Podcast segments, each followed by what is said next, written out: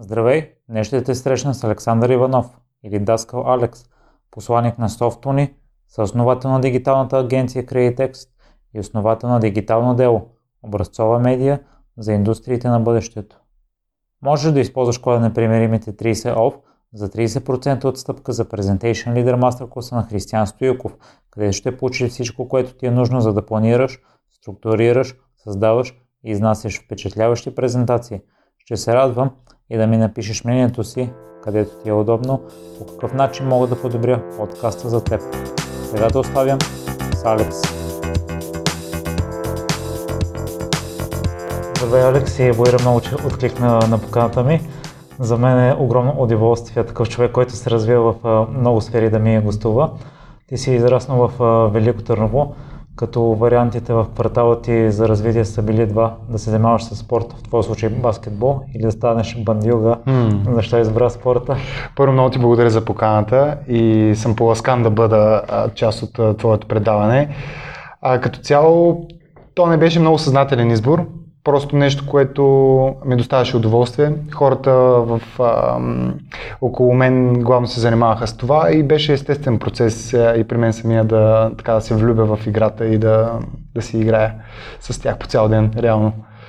Интересното при теб е, че твой досег до София е на сравнително късна възраст. Да. Си доста успял, което е доказателство, че хората от малките градове, въпреки че Велико Търново не би го характеризирал като малко, но в днешно време си мисля, че всичко е концентрирано тук в София. И ти записваш висше образование в Свищов със специалност финанси. Защо се насочи в тази сфера? За мен беше много красноречиво. Аз винаги съм знаел точно какво искам да уча и да се занимавам. Още, между другото, бях, мисля, че 7 годишен, когато разбрах концепцията за стойността.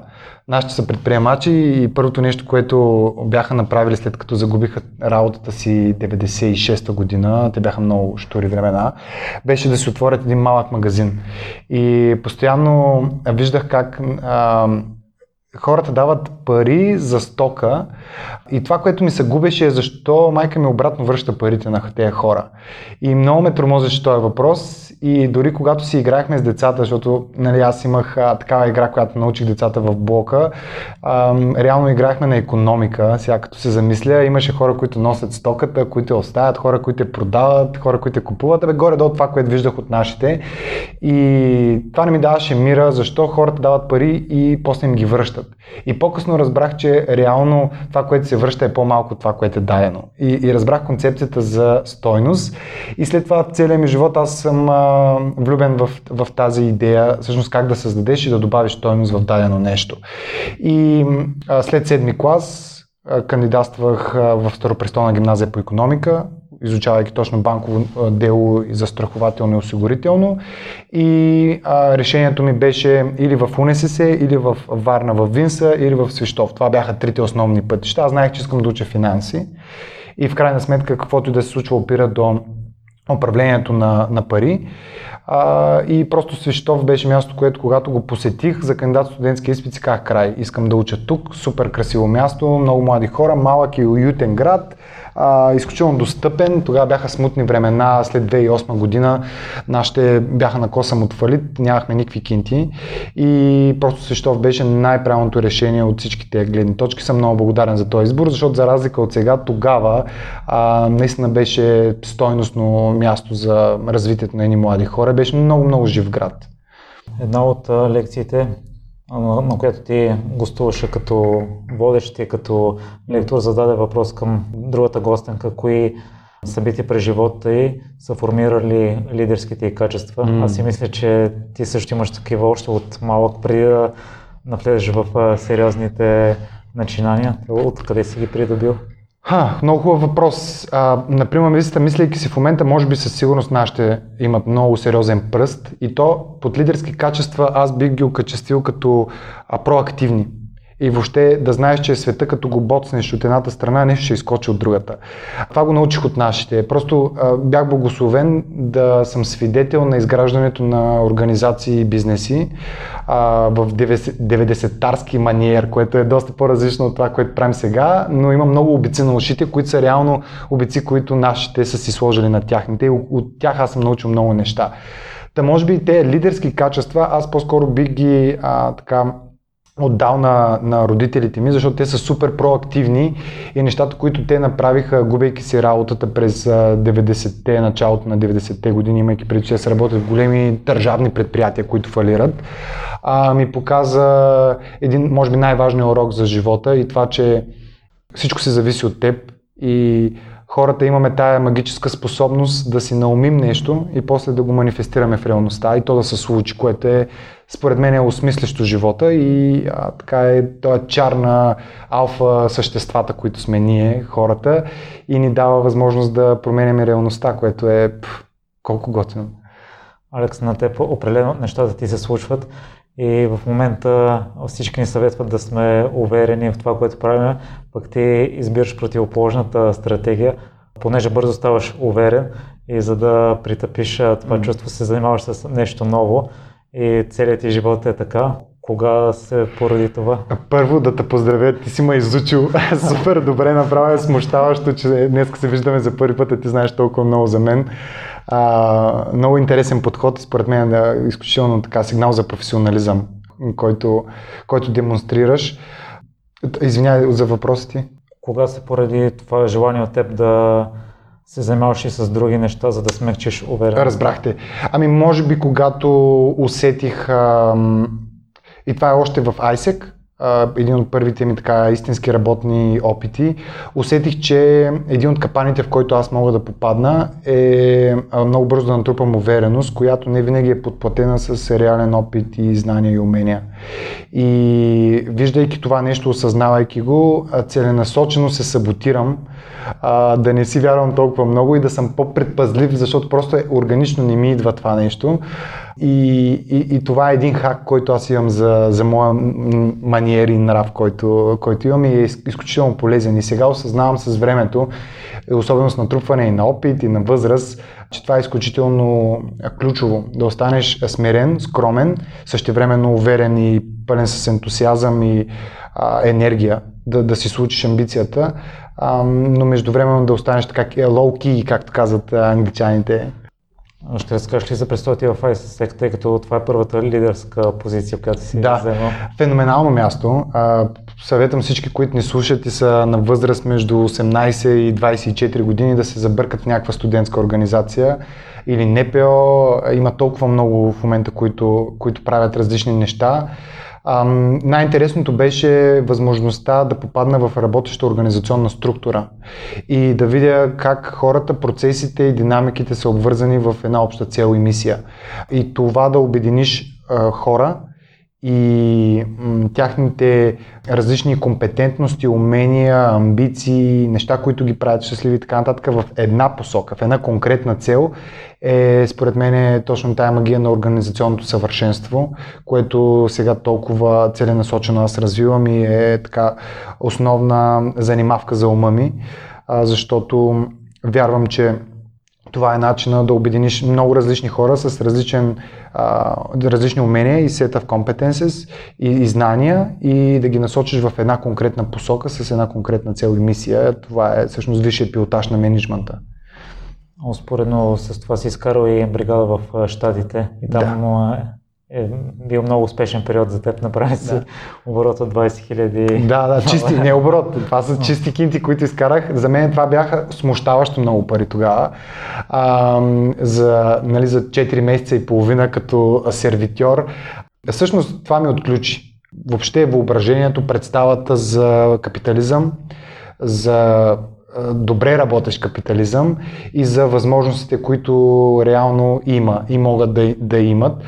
Щатите със сигурност ми показаха, че трудът на хората трябва да се оценява и абсолютно всичко е възможно. То е малко клиширано, тяхни думи вадя в момента, но действително е така и в добре работещо капиталистическо общество, особено такъв късен стадий, в който сме ние, вярвам, че наистина са най-хубавите години познати на човечеството, защото това, което си говорихме откъде идвам, човек, който наистина идва от краен квартал, от семейство, което са дребни търговци или въобще каквото и да се занимават, ти можеш да станеш абсолютна легенда. Което не, че преди не е било така, но мащаба, в който и възможността да се случи в момента, е огромен. И това е толкова обнадеждаващо и ме е яд, че много малко хора осъзнават колко са благословени въобще да бъдат живи и здрави сега в тези времена и да имат възможността да упражняват визията си. И повече хора трябва да се замислят за това. Щатите ми даде тая гледна точка. Аз забелязах, че си разбрал какви качества са необходими в заведението, в което си работил и си ги прилагал успешно. Това ли е, да кажем, формулата за успех на теб? Ами, в този контекст там, говорейки си за това, със сигурност има няколко ключови хакчета, които на мен ми свършиха страшно много работа, защото в Америка има тая култура, в крайна сметка един човек плаща сметката, когато седнат много. Той най-често си личи, шефчето. Много е важно да изградиш добра комуникация с него. В моя случай аз винаги разказвах истории, откъде идвам и вкарвах този момент, в който всъщност съм благодарен за възможността, която ми е дадена. И то е така, то не е манипулация за мен, това си беше просто моята истина, прецедена пред добре структурирана призма. И няколко допълнителни момента, като съвършено обслужване, изключително така easy going, като нрав и маниер. И със сигурност отдаваш внимание и почит към човека, който усещаш, че е алфа на масата. Това винаги изиграва ключово накрая, когато те типват, защото всъщност парите там се правят в типинга и в това, че ти си вземаш по $2 на час реално, а за да направиш много пари идва изцяло от типс, така че играеш с емоция, играеш с впечатление, играеш с това да влезеш под кожата на някой и тези неща със сигурност ми помогнаха страшно. И след това се насочиш към преподаването. Да. Защо? Тогава разбрах, че парите не са толкова важни за мене. И цял живот съм живял в някаква илюзия, че ако направя много кинти, ще съм много щастлив. Тогава точно разбрах, че не е така. И реално след една цифра нататък, горе-долу удоволствието е същото. И има много по-важни неща. И това да се чувствам полезен и ценен на обществото си е много, много по-силен мотиватор за мен от всичко останало. И си казах, добре, пич, ти трябва да се върнеш в България, там ти е мястото, защото можеш да направиш драстична промяна и да промениш истински животи към по-добро, докато тук си просто чарк от цялата система. Да, добър чарк, ще бъдеш добре смазан и ще се погрижат за теб, ще те поглезят, обаче на края на живота ти всъщност, ако се обърнеш, ще си кажеш, мен дори да не го бях живял този живот, горе-долу нищо нямаше да се промени. Докато сега съм благодарен на пътя, който имам, защото вярвам, че променям стотици животи и имам възможността да влияя на много хора и то от моя tribe. И бъдейки част от тази промяна, която в момента се случва в България, която е изумителна и може би поколения назад ще говорят за това, което се случва в момента. Записа е почти август 2020 година. Е най-правилното място, което мога да бъда. Преподаването е всъщност инструмента да промениш реалността, според мен, и до края на живота си аз ще преподавам по един или друг начин. А след като разбираш, че парите са само инструмент да си изпълниш визията, необходимо ли е първо да се здобиеш с тях, за да го осъзнаеш, защото си мисля, че в днешно време за много хора парите са желания крайен резултат. Сега, по ирония на съдбата, това, което съм разбрал до момента, извода, който съм извадил в живота си, е, че ако целта ти е да направиш пари, то най-вероятно няма да направиш. И това е много забавно, защото всъщност хората, които са около мен и виждам, че са страшно успешни, имат финансов резултат, фокусът им е на съвсем друго място. И то върху продуктите, услугите, които правят и как те да бъдат лидери в това. И да бъдат с изумителни продукти, които клиентите им не просто имат нужда, а решават конкретни болки. И оттам всъщност им идват резултатите. Така че за всички хора, които ни слушат и имат единствената самоцел да направят много пари, се притеснявам, че всъщност това не е добрата формула. Разбира се, винаги има изключения и има много примери за това. Сполай на всички, както се казва. Но реално аз смятам, че отправната точка на всеки един човек е как може той да впрегне уменията си, знанията си и това, което го прави щастлив и да носи стойност на други човешки същества. Това е за мен ултималната формула. Много ми допадна и подходът и в преподаването в заедно с част, тъй като децата сами са достигли до целите, които искат да достигнат, а не си им ги налагал ти. Да. Ние си говорихме с Клодия Ходжева от Супермама, която е коуч за родители, и тя също споделя това, че децата сами трябва да достигнат до целите си, а не да бъдат налагани. А ти по какъв начин го постигна с тях? Първо, това го повярвах, защото аз самия съм такъв и усетих по себе си, че когато целите ми се налагат отвън, те не ме докосват истински. Те трябва да бъдат изцяло резониращи с човешката душа, за да могат да бъдат истински цели. Една цел става магична и възможно да се случи, да се манифестира в реалността тогава, когато зад нея стои много силен вътрешен заряд, който е най-често емоция или представа за бъдещето на един човек. Осъзнавайки това нещо, аз знаех, че трябва да го направя по естествен начин при учениците ми. И затова аз толкова не се приемам като учител, колкото фасилитатор и човек, който води енергията и канализира така структурата на едно учебно занятие. И в това аз намирам висшия пилотаж на преподаването и вярвам, че при мен то се получи много естествено, защото давам посоката и това, което всъщност ние трябва да научим и да се развием, като го обославям защо. Как то реално ще ни направи живота по-добър или може да го използваме в конкретни обстоятелства. За мен беше много лесно, като преподавам IT, нали, съответно това нещо да се случи. Много по-конкретно е и нещо, което можеш да си представиш. И това много помогна, а вече оставяйки свободна визия за учениците ми, те сами да препознаят целта си по пътя е супер. И много често съм забелязал, че си поставят различни цели, но когато водят към една северна звезда, това е напълно достатъчно, защото след постигането на дадена цел, апетита идва с яденето. И те си поставят следваща по-напред, следваща по-напред. И когато посоката е правилна, целите са просто формалност. И успоредно с това си го съчетава и с друга дейност. Да. Вие си координатор в Erasmus+ проект. Да. Това стандартният Erasmus+ ли е? Защото прочетох, че си бил за 5 държави. Да, то всъщност един проект, който е от 5 държави, K1 се казва, и е между училища в тези държави. Реално ние правихме кемпс във всички тях и тук в България, и освен координатор бях и фасилитатор-лектор на тези събития. Изумително. За мен най-добрият начин някой да научи нещо е като го поставиш в ситуация, в която трябва да го приложи. Сиреч, учим английски език, напълнена зала с ученици от цял свят и просто ги остави да играят игри. И те ще научат английски много повече, отколкото ако ги спукаш по стандартния начин.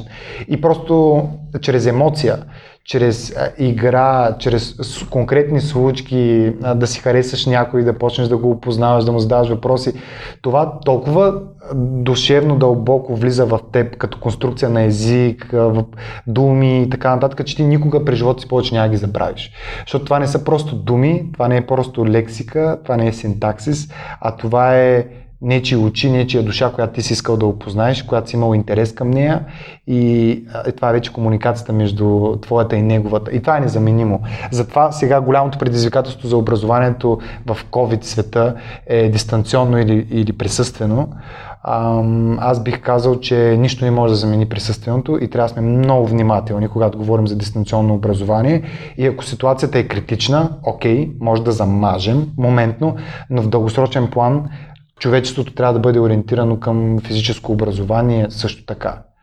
И след това, Алекс, си намерил място в SoftUni, но в началото не е имал подходящи позиции, може би за теб, само 2 са били отворени, за чистачи и за тех сапорт, но те назначава за тех сапорт, въпреки че си нямал образованието според мен. И знанието. Да, това беше много... Както и с университетите, както и с всяко нещо, което правя в живота си, в мен не съществува колебание, аз знам точно какво искам, едно конкретно нещо, винаги е било така. Когато завърших заедно в час, аз знаех, че искам да продължа да се занимавам с образование, знаех, че никога повече няма да бъда в този контекст в държавна администрация или държавна институция образователна, и знаех, че трябва да се ориентирам към IT сектора. Това бяха трите неща, които си сложих на листа и си казах, човек, аз нямам много избор. трябва да отида в SoftUni, отидох, чукнах на вратата и съответно това се получи. Чистач нямаше как да стане, още по-зле съм там. Реално Tech Support влязох и направих своята стратегия и тя беше да се запозная с хората от екипа и човека, който му беше най-неприятно да се занимава с разговори, посрещане на гости, телефонни обаждания и всички тези неща, които за мен идват естествено и ми доставят удоволствие и да си разминим, да си флипнем отговорностите. Аз да поема тази част, която му е неприятна, съответно той да вържи жиците в класната стая и така и стана. И много бързо след това SoftUni ме препозна като правилен човек, на който могат да разчитат и да дадат отговорности, които са свързани с пряко с образователните инициативи SoftUni Digital и SoftUni Creative и така нещата се случиха много бързо и реално за 2 години аз от Tech Support минах към тренинг комуникации, тренинг менеджер до образователен директор. От това, че си попадал на правилната позиция за теб ли смяташ, че те довел до бързото израстване в SoftUni? Със сигурност и той е двупосочен процес. SoftUni също ме постави в ситуация, в която аз мога да изразя талантите си. Повярваха в мен, дадоха ми всичко, което имах нужда, за да се развия и съм безкрайно благодарен. Между другото, SoftUni е организация, която е шокиращо колко добре управлява талантите си и как намира място за тях, когато те се развиват. Една такава организация, която е като ракета. Има и предвид, аз когато влязох в SoftUni бяхме 16 човека, сега са сигурно над 100. Със сигурност са над 100. И това се случва в рамките на 3-4 години. Главоломен растеж. И заедно с този растеж вътре хората, които също растат толкова бързо и за тях се намират подходящи позиции. А когато не растеш толкова бързо, отново има как да останеш в структурата. И това е нещо, което страшно много съм взел от SoftUni и за мен е невероятна формула в контекста на 2020 диджитал света, бързо развиващи се компании, нагоре, надолу, съответно всякакви неща се случват в момента. Способността да се адаптираш и да навигираш талантите си в организационно ниво е това, което различава успешните от неуспешните компании. Сигурен съм, че заслуга имат и преподавателите. Ти споделяш, че в SoftUni са топ такива и практици в цялата държава. Кое мислиш, че различава такъв тип преподавател на най-високо ниво от средностатистически? Реалността. Това е. Хората, които са топ, те не са топ, защото го казваме, защото резултатите го говорят. Има много преподаватели, които нямат досег до реалността. Те не са практици. Има много хора, които говорят за нещо, от което не разбират. Или са го правили преди 10 години. Това е разликата, че хората, които са в SoftUni, са в класните стаи, точно преди да влязат, те затварят лаптопа, вършейки това нещо и после го преподават. За мен най-впечатляващо нещо беше как един курс, воден от преподавател, и то това е в много случаи, година към година се изменя на 60-70% като съдържание.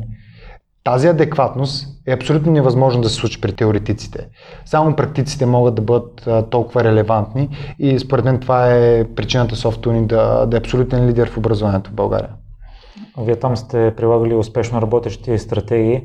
В днешния свят, в който има толкова много информация, по какъв начин успявате да разберете кои са именно те? Пак, изхождайки от практичността. То не е толкова до разбиране, колкото до наблюдаване на реалността. И трендовете изключително ясно могат да бъдат забелязани от хора, които ежедневно са потопени в дадената сфера. Давам ти един пример. Преди 3-4 години едва ли щяхме да си говорим толкова много за LinkedIn, колкото сега. Няколко движения, които те направиха и наистина ги утвърдиха като професионалната платформа на света. В момента виждаме и TikTok. Преди 2 години дори не знаехме за това нещо. В момента се случва така, че е платформата на младите, което много добре знаем какво ще се случи след 2-3 години. Ще е платформата на всички нас до 30 и след това е нагоре. И по този начин много естествено се случва целият процес и това е може би една от причините толкова бързо и адекватно да еволюират курсовете в организацията. Това, че всъщност водейки ги от практици, ти се имунизираш към остаряла outdated информация, защото просто те няма да преподадат нещо, което не биха използвали вече. И оттам това нещо е като скачен съд и естествен процес, а не толкова отделна стратегия, към която има ментална енергия насочена. Напротив, то е естествен процес, който идва от практичността в основата на образователния процес.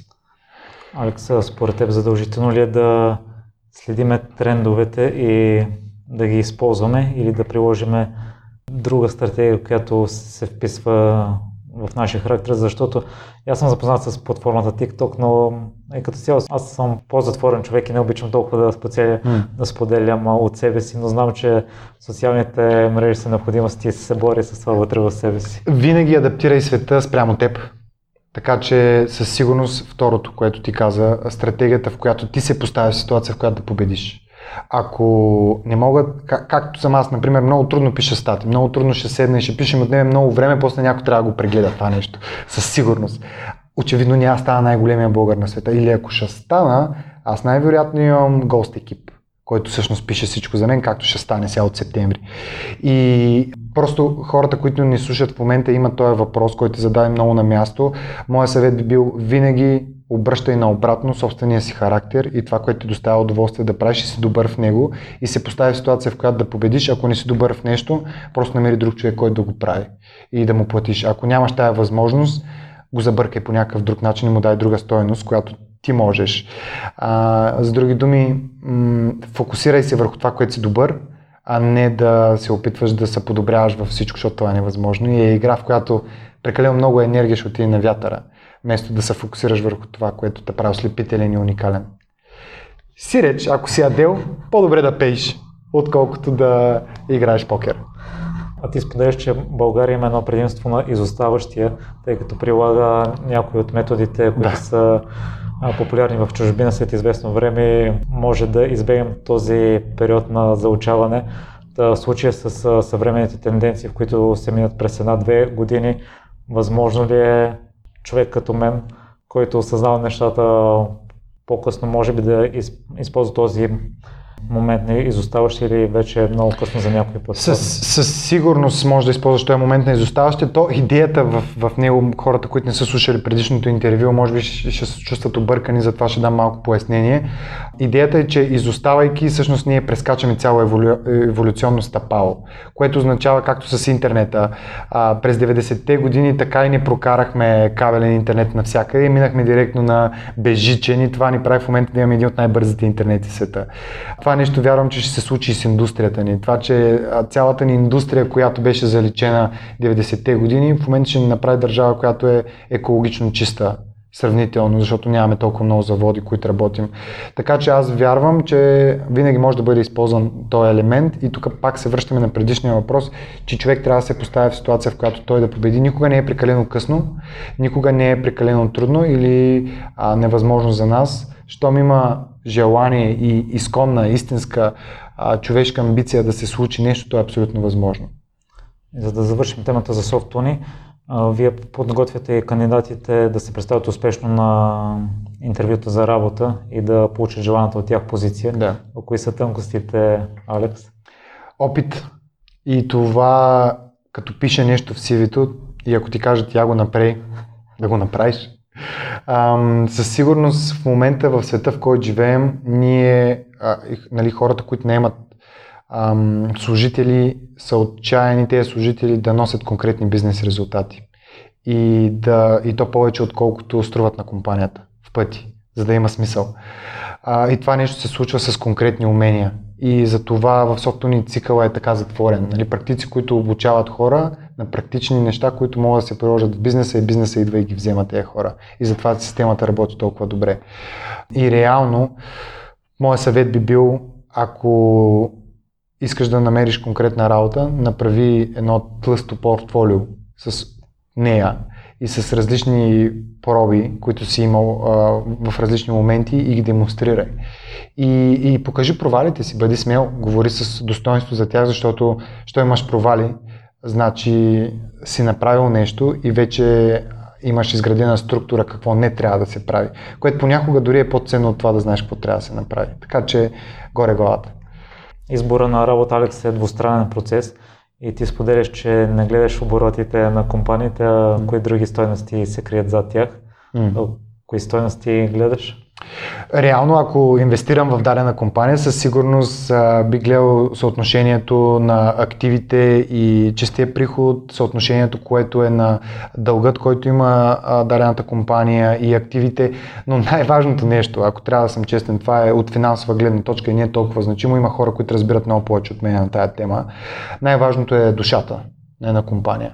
И какво имам предвид под душата, когато влезеш в офиса в петък в 4 часа, както сме сега с тебе точно, и да видиш как изглеждат хората, да видиш как те се чувстват, да видиш в почивката как се държат един с друг, да видиш когато е напрегнато и даден клиент не е доволен, те как реагират вътрешно и каква е културата, която имат и как тези хора се чувстват на работа. Това за мен е много, много по-важно и ако видя един екип, който е вдъхновен, който вярва на лидера си, който приема себе си за част от едно цяло и пази гърба на останалите хора в този екип и в петък в 4 часа е все едно е вторник в 7:30 сутринта или в сряда в 5 е едно и също, значи са на правилната посока. Обаче ако има чувство, хайде, най-добре да дойде уикенд, да нямам търпение, значи е спукана работата. Вече загадна, че септември месец предстои нещо ново. Да. Епизода с теб ще излезе септември месец, може би началото или средата. Супер. Така че може би няма да издадеш нищо тайно. Okay. Ще се радвам да споделиш. Разбира се. Голямата дума и нещо, което хората трябва да запомнят е дигитално дело. Дигитално дело, 9 септември, на шега с комунизма, целият брандинг ни е като комунизъм. Това е медийна група, която всъщност обединява влогъри, блогъри, подкастъри и хора, които създават дигитално съдържание в една голяма медийна група с цел вдъхновение на младите хора и въвеждането им в индустриите на бъдещето. В България няма качествено съдържание за дигиталните индустрии или поне такова, което да е всеобхватно и да интересува хора от всички възрасти и ние имаме точно тая амбиция да го направим. На 9 септември би трябвало да излиза първият епизод, така че ако е след 9 вече е излязал, go check it, както се казва, и в Instagram, в YouTube, Spotify, ще има видеа, ще има звукови записи и подкасти, ще има в Instagram 100 неща, които правим. Много сериозен екип, просто нещата, които стартираме там са и ги целим да бъдат като ешелон за правилен начин на създаване на медиа. Сигурен съм, че ти си много продуктивен и използваш една техника помодоро, но през твоята призма е пречупена. Стандартното е 25 минути работа, 5 минути почивка, докато ти работиш 10 минути. Мой въпрос ми е това не е ли прекалено кратко, за да се концентрираш в задачата? 10 минути могат да бъдат цяла вечност. Зависи, разбира се, от задачата, която имаш и спецификата на работа, която изпълняваш. За програмисти ми звучи, че въобще не е релевантно това. И ако не слушат, бих казали bullshit. За хора обаче, които мислят стратегически и мислят в процеси и мислят за развитие на екипи, смятам, че това е един много добър метод, защото задълбочени 10 минути върху даден конкретен топик и даден процес могат да бъдат изключително полезни. То разбира се, това е просто в скоби, то могат винаги да са 45, могат и да са 5, но аз съм забелязал за себе си, че това е модел, който много добре работи и разсейването идва просто на повърхностно ниво. Дълбоко в теб, на мисловно ниво, процесът продължава. И ти след тези 10 минути продължаваш да работиш, но на подсъзнателно ниво и малко по-късно просто нещата започват да ти изплуват.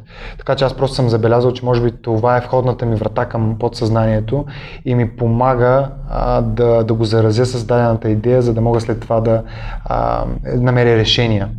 Защото понякога едно решение, което намирам за една минута, може да подреди цялата ми година и обратното. Алекс, на мен ми се струва, че при теб всичко върви плавно и успешно. Кое смяташ, че е най-голямото предизвикателство, което си преодолява? Радвам се, че така изглежда. Със сигурност тук пак много кредит към майка ми. Тя е човек, който ми е показала, че виж какво, в крайна сметка нищо не е толкова важно. Даже и ти. Сори. Ама е така. И в момента, в който го приемеш това, всичко става някакси не толкова важно. Затова изглежда, че всичко е окей, защото дори да не е окей, ментално, психически за мен то е окей, защото нищо не е толкова важно в крайна сметка. Като реално техника, която използвам в случая, е точно тези думи на майка ми и спомена, който имам, когато загубих близък човек. И това просто е отправна точка за мен, че нищо не се заслужава толкова много да се вайкаш, да се чудиш и да се ядосваш.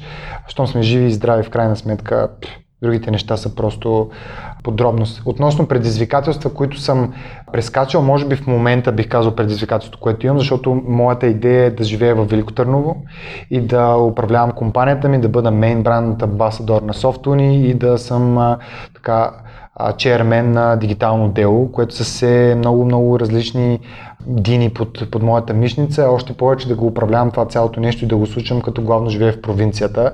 Това си е предизвикателство, но благодарение на дигиталните канали и възможността, която те ни дават, всичко е възможно, така че за мен предизвикателство в момента е да направя един балансиран и успешен живот, възползвайки се от всичко, което се случва тук в София, но бъдейки в провинцията, така че stay tuned да видим как ще се справим с това предизвикателство. За момента изглежда, че е абсолютно възможно и според мен ще има огромна вълна в периода 2022-2025 от хора, които ще заживеят горските райони и никога няма да искат да чуят за асфалт и за случващо се в градовете. Аз също съм на това мнение, Алекс, но може би не предполагам, че ще е толкова скоро. Ти вече спомена за образованието, че то е необходимо да бъде присъствено. Ти два от дните през седмицата си в София и сподели, че в началото сте нели офис с CreateX, да. CreateX, но кога сте започнали да работите дистанционно, резултатите ви са се повишили. Так какво ти е мнението не за образованието, за работния процес? Виж, тук опира до доверие и до изградена синергия между хората. Аз вярвам, че на нас и другите компании, в които се получи изключително добре това, е защото има много добра основа на доверие и вяра, сплотеност и цялостност на един екип.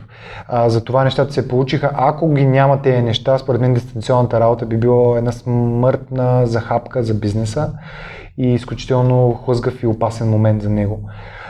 Точно за това трябва да дадем кредита на организациите, които са били успешни към прехвърлянето към дигитална работа, защото те явно имат дух на организацията, за което стана въпрос по-рано. И това беше една голяма така проба за всички, докъде сме стигнали в този процес, изграждайки организации с така душевна същност. И в момента ще наблюдаваме фалити тепърва, точно на такива компании, които няма да успеят да се адаптират към този момент. Така че на този етап просто наблюдаваме и ще следим какво се случва, но моята предикция тук, която имаме, е, че страшно много бизнеси ще изчезнат, за да се родят други такива, които ще съществуват, а тези, които са били фокусирани върху изграждане на отношения, взаимоотношения и душевност, ще са тези, които ще излязат победители. Алекс, коя ти е най-голямата несигурност, при положение, че бързо придобиваш увереност и бързо се адаптираш към ситуацията и нещата? Много хубав въпрос. Виж, ето към фана в шах. Никакво време никога не съм отделял върху това. Да погледна за какви несигурности имам и ако усетя такава и атакувам веднага и се опитвам да си бръкна в съзнанието и да изкормя оттам откъде идва тя реално и на какво се дължи.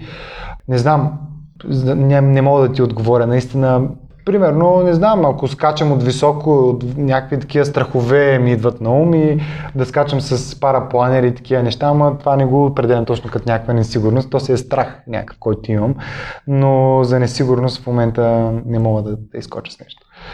Къде слушателите могат да следят теб, Дигитално дело, CreateX? Инстаграм. Инстаграм е мястото, Даскал Алекс, Дигитално дело. Там е отправна точка за всичко случващо се във всички други канали. Просто за мен лично това е платформата, която най-много резонира с мен. И Инстаграм е наистина едно място, което се чувства изключително интимно, много лично, много приятно, уютно и комфортно. И за мен в момента няма друга дигитална платформа, която дори да се доближи до freshness and coolness в Инстаграм. Просто Инстаграм е номер едно платформа, by far, нали, отдалеч няма кой да се доближи до тях. В какво си се провалял? Като футболист се провалих тежко, малко ми е тежък кокала, очевидно не съм най-пъргалото момче на планетата, още не мога да го преживея, правя опити, играя в две група, не искам да се отказвам на така близо 30 години, може би няма да имам най-впечатляваща кариера като футболист, макар че вътрешно отказвам да го повярвам, това е може би най-големият ми провал. И сега тук правим един ремонт на новия офис на CreateX и направихме баня, която реално ако се къпиш в нея ще бъде мокра винаги и не мога да си го простя това. Следващите хиляди бани, които ще построя, надявам се в живота си, ще бъдат всичките водоустойчиви по правилния начин, така че да, провалих се в това. За това да си успешен футболист, все още има времето, кои са големите уроци, които си научил в досегашната ти кариера? Ами, със сигурност поставя се в ситуация, в която да победиш. И ако ще ставаш футболист, гледай да не си от семейство, които са третлисти. И скачайки оттам и от този контекст във всичко вече, в което можеш да го хванеш като презумпция, просто наистина фокус върху теб, да се чуеш кой си, в какво си добър и кои неща ти се отдават на теб личностно и направи така да завъртиш целия си живот така, че да ти се налага тези умения и качества да изплуват отгоре. Тогава ти си в добра ситуация. А с какво се гордееш най-много? С CreateX. Със сигурност. Невероятна компания, която успяваме в момента да градим. Вече сме 20 човека, имаме над 50 клиенти. След тая криза и случка, която стана март месец, ние сме all-time high, представяме се възможно най-добре, което сме се представили някога, което за мен са много добри сигнали. Успешно минахме изцяло в дигитален формат. Гордея се с нещата, които направихме в SoftUni Digital, SoftUni Creative, но там заслугата не е толкова моя, аз просто бях добър изпълнител и човек, който даде много образователна стойност, но хората, които построиха организацията, заслужават много кредит, така че това не го чувствам толкова мое. Чувствам, че съм допринесъл страшно много и съм дал всичко от себе си, но нищо не може да се сравни с това да изградиш една организация от айде да направим нещо до то да съществува. И се надявам на следващото ми участие при тебе след година да го кажа и за Дигитално дело и тя вече да е една от най-впечатляващите медийни агенции в България и да имаме стотици предавания, които продуцираме и да сме оставили белег. На това, което изгледах и при бързото ти развитие във всяка сфера, не виждам какво може да ви спре. Благодаря ти. И аз благодаря за днешното участие, Алекс, и до след година. Супер! Обещахме си до следващата година. Надявам се всичко това да е минало. Благодаря ти за подготовката и това, че ми даде възможност твоите слушатели да ме чуят. Пожелавам прекрасно време, когато и да ни чувате, горе главата и нека да направим България едно прекрасно място, защото топката е при нас. Благодаря ти, че остана до края. Ако този епизод е вдъхновил, изпрати го на трима приятели. А ако искаш да споделиш мнението си с мен или да ми дадеш препоръка, пиши ми във Facebook страницата на Непримиримите подкаст. Усмихнат ден ти желая!